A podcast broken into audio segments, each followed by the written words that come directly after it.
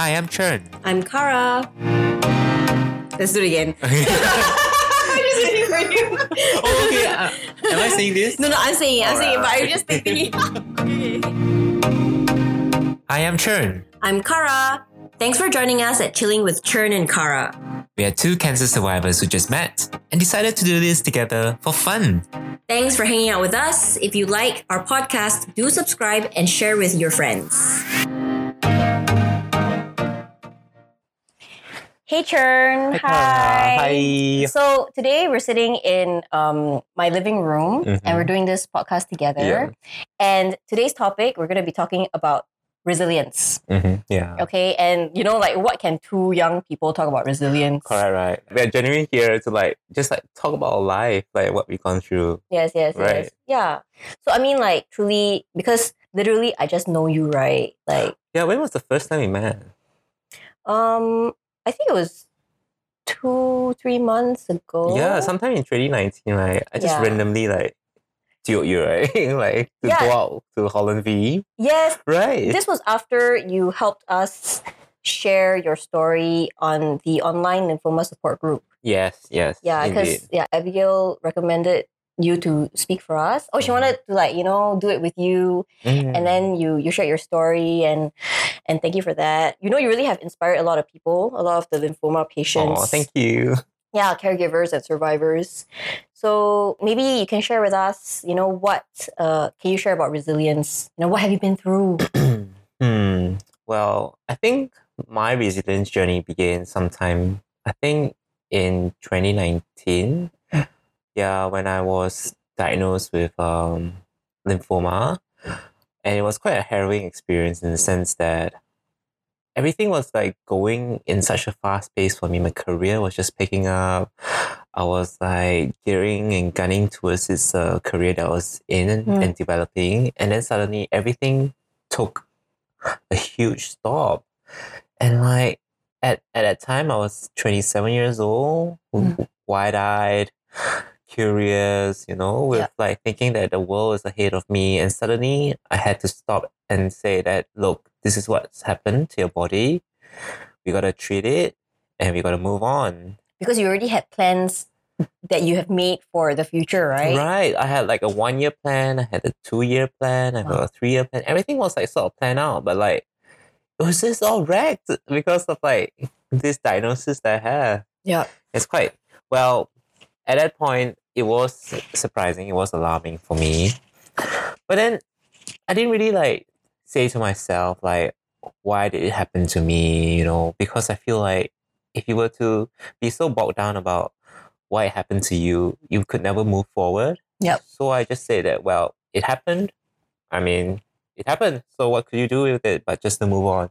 Mm. Do you feel the same way, like as well? Yeah, I mean, um, like for me, it's because uh, I also went through lymphoma, right? But Mhm. then um, a year and a half before, uh, I was my sister's caregiver because Yeah. she had brain cancer.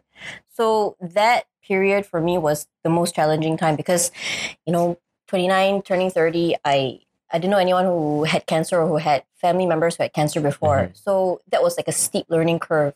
Mhm. And at that point in time, I had to make this decision whether to go on my ski trip that I already planned well, ski trip versus, versus taking care of my sister who, you know, needed me and yeah. and you know, at the time my dad was overseas also working and um yeah, so to make that decision it was uh it, it was not it was not hard to make that decision. Um but it was very difficult to to go through it. yeah, I can't I can't imagine what you have gone through at that point. yeah and um it was it was just you you can never imagine how to you know like support someone that you love who's younger than you who's going through surgery and scans and recovery and, and Mhm. rehabilitation and all that right and uh one year later she recovered and then after that she had lymphoma and then i was also diagnosed with lymphoma after that right so in my cancer journey i felt that like what i learned from the first time helped the both of us uh, in the second time that we both got cancer so I guess the experience helped us a bit because we learn from our experiences. Indeed. you know, for you, it's like, how did you get that instant? You know what? Just move on. Yeah. How did you get yourself geared up? I, I actually have no idea how I got myself into that sort of groove of like wanting to move on because I guess part and parcel of it is that, you know, like I'm just a very motivated person Mm. to start with, even when I was young. And that I I actually gave myself some time to grieve over it. Mm. I, I mean, it can't be helped, can it? Because you you're diagnosed with this sort You're of life only and human, death. right? Yeah, with Yeah. this like life and death sort of like diagnosis at that point, and then when you're still working out for it, you don't even know what the diagnosis was. Is- Was it lymphoma? Is it something else? Is it is it some like solid organ tumor that needed like a surgery? And like all these like questions and doubts in my mind was just running through, and I was just at that point so overwhelmed, and then I think like I couldn't help it. I never cry. I never cry for some Mm. reason. Like even like when life got really tough, I just don't find the need to release my emotions through crying. But at that time of diagnosis, like I think every day like the tears just like flowed out like without me even like you know feeling it. Like it just like naturally just came out. And I thought that at that point it was quite cathartic. But then at the same time I just felt really human in a way. Like I just understood what it meant, you know, in being mortal Mm. and being a human. Yeah. I think crying is a very important process Indeed. of like releasing the negative energy and the negative feelings that we have. Yeah. And like like I think it's it's it's a you know stigmatized is that even a word? Yeah. it's like a stigma for like people oh you know like uh or like for men especially like you know men yeah. don't cry but Yeah. please hello if you're a man you cry okay yeah, I guess I don't know. Like, well, I guess it's a like a huge topic as well. Like, Oh, yeah, or, yeah. like weakness, like that is perceived in society. But I think at that point, I was just like allowing myself to grieve Mm. over the fact that you know that I was once a healthy male, young adult male who was like in his journey to like you know progress even further in like my career and whatsoever. But like I just had to take a step back and just say that look, like something's happening to my body. I gotta address it, and like maybe this, you know, maybe I could continue on like climbing up the career pathway. But like at that point, I just say that all this doesn't matter anymore because you know this is you fighting with the Grim Reaper and seeing whether you can come out alive or out of it. And at, at that point, I just went like, okay, yeah, let's do it. Like any other like projects or like Mm. like competition that I've ever like embarked in, I just said, okay, let's do it and let's see whether what's the outcome. Mm, mm, mm. Yeah, I mean, I think that being resilient also means that you know what's you know how to prioritize what's important in your life. Yeah, So even though we have had plans that we've set up for ourselves, um, you know, to you know to succeed in life, to you know for our career, for our family, whatever, right? But like it's so it's so important to take care of yourself and prioritize yourself first, and Yeah. to like really plan Definitely. for that at that point in time definitely. and being definitely. you know like having that mindset that you like you, to, to have that decision that to, to make that decision that you you're going to take care of yourself first Yep, yep.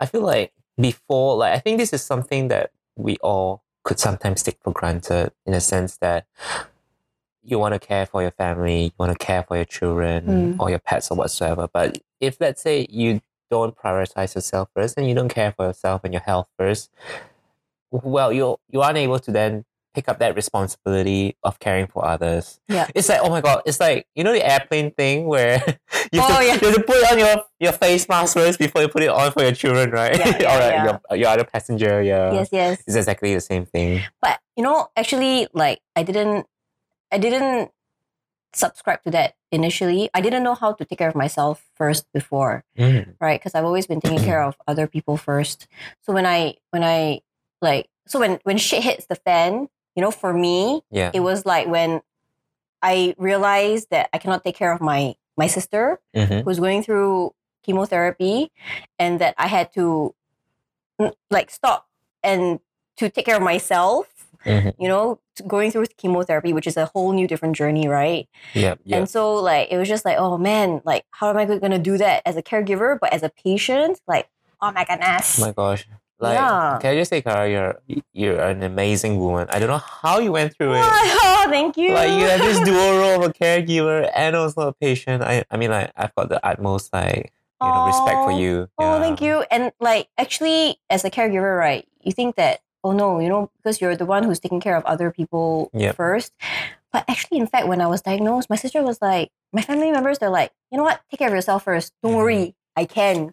right? We go through this together. So in the end, they became my strength, Yep, yep. which was like, oh, so actually you're giving you're also giving me permission to take care of myself, which I have never given myself permission for Yep. before. Yeah. So it was quite a revelation for myself. But at, at that point, do you feel like it's really hard to sometimes ask for help as well? Oh yeah, yes. I mean, because you're not used to it, right?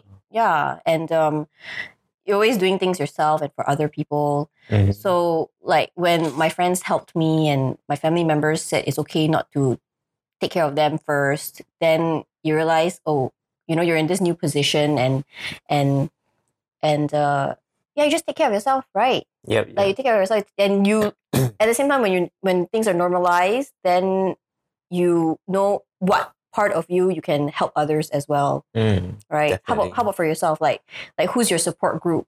Your your support system during the time that you went through cancer. Yeah. So I don't know. Initially, I just felt like I wanted to just do everything by myself, and I wanted to like, yeah. I was like thinking, I was like, okay, I can do this. I can like go to the hospital myself and like just take taxi and like you Mm. know like cook for myself. I would just like meal prep for the week or something like that. Well, you can meal prep, ah. Like that's what that's what I had in mind. but Yeah, like when I was going through treatment, I just felt like it was just so harrowing, and like I was I'm so glad for all my friends and like my family for like really coming up, banding together, and like really like meeting all my needs and requests. Like Mm. although like sometimes I I'm just really shy to ask for help, or like just find it really really hard to ask for help.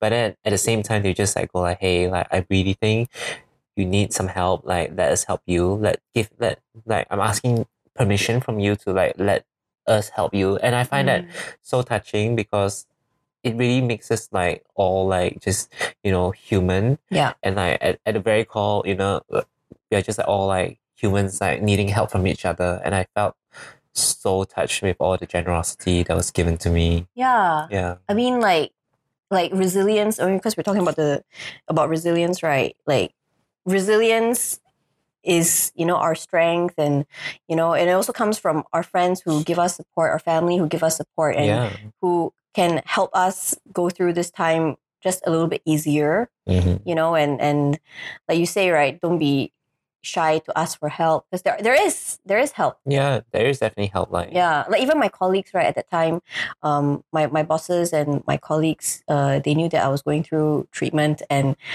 I mean, knowing me, I, I you know, want to still work.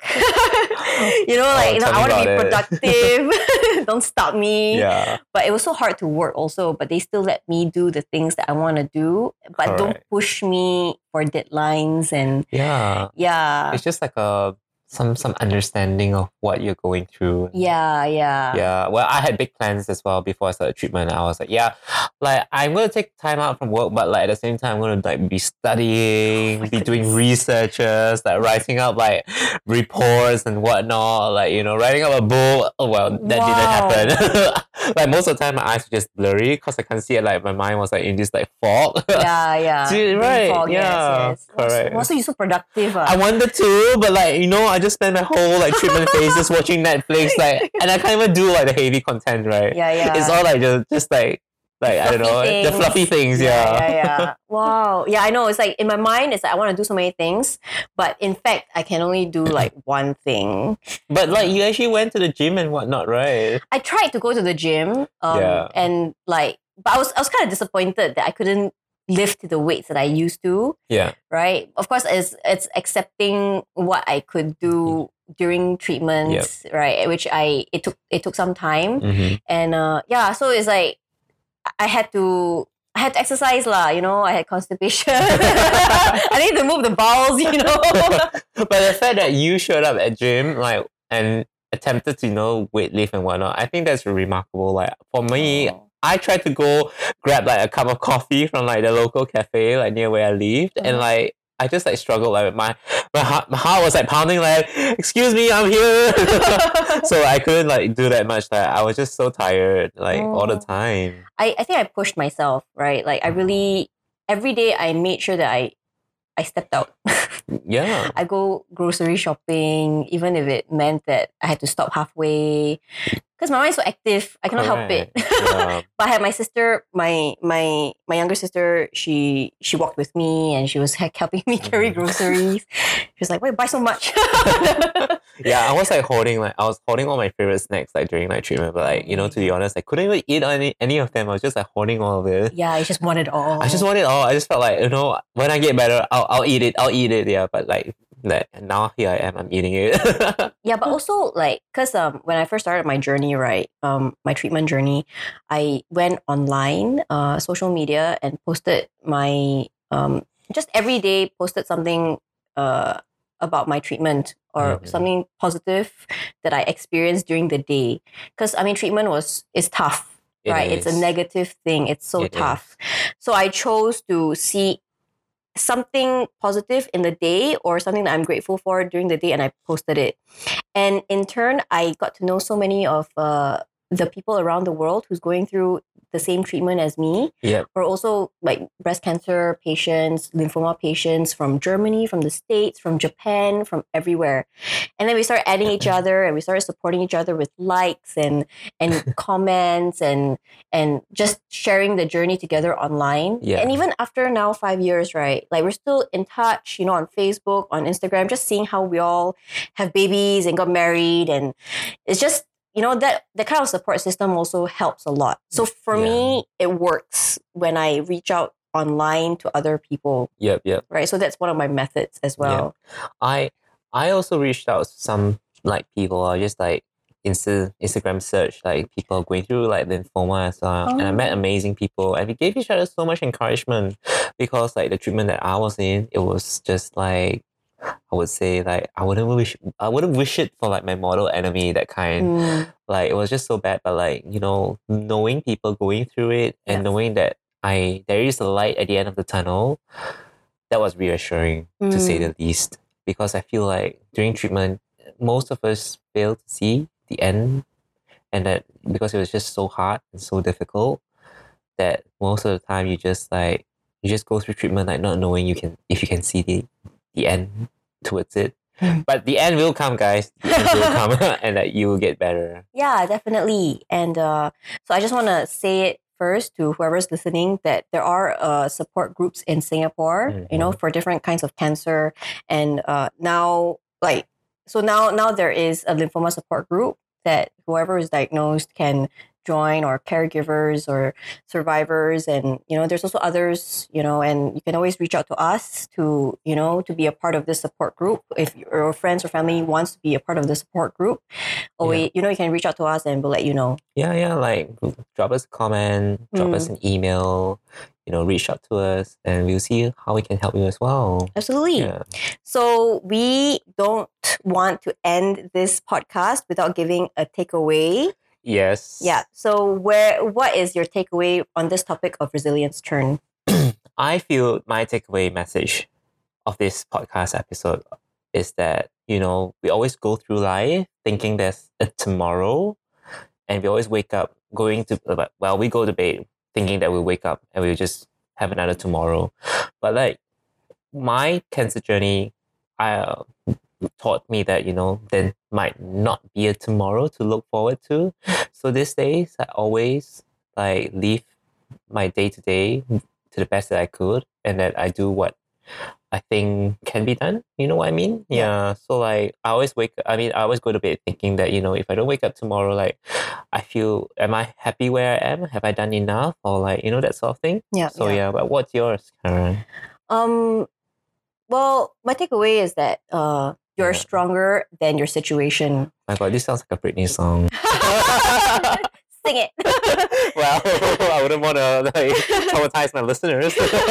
yeah, and I went by this quote during my treatment, which is uh, everything will be okay in the end. If it's not okay, it's not yet the end.